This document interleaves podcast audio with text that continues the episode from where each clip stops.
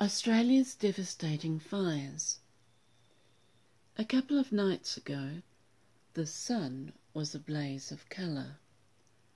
Someone thought that it was the reflection from the bright flames sweeping across Australia.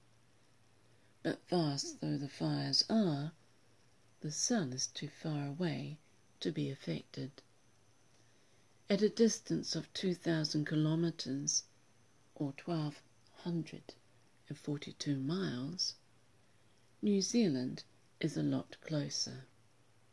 Smoke drifted across to the South Island and hid it from the sun, changing the white glaciers of Fox and Franz Josef to a dark brown. The smell of smoke has drifted across the Tasman and will pass over Auckland before heading to the Pacific.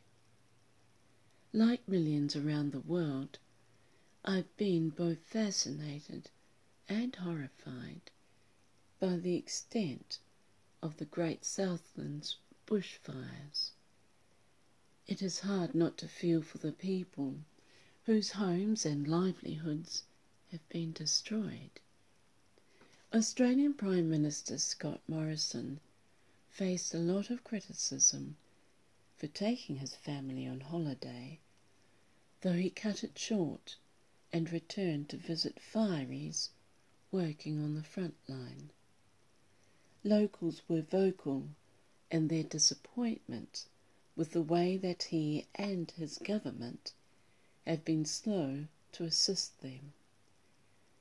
When the fire spread into East Gippsland, I called a friend of mine that lived in the region.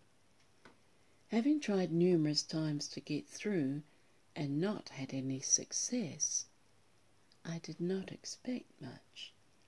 But she answered, and I was relieved to hear that she was not that close to the fires, though she had reached out to others that were, and offered them somewhere to stay. I'd had a parcel ordered from Australia which had been delayed, most likely because of complications caused by the fires. Disappointed by the delay, I knew that I could not really complain.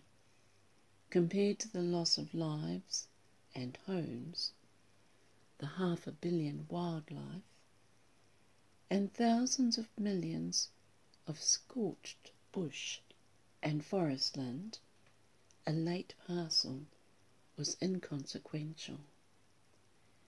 2019 saw Australia's hottest temperatures on record, with the tinder dry conditions, high winds, and expected soaring temperatures. These fires are the worst that the nation has had.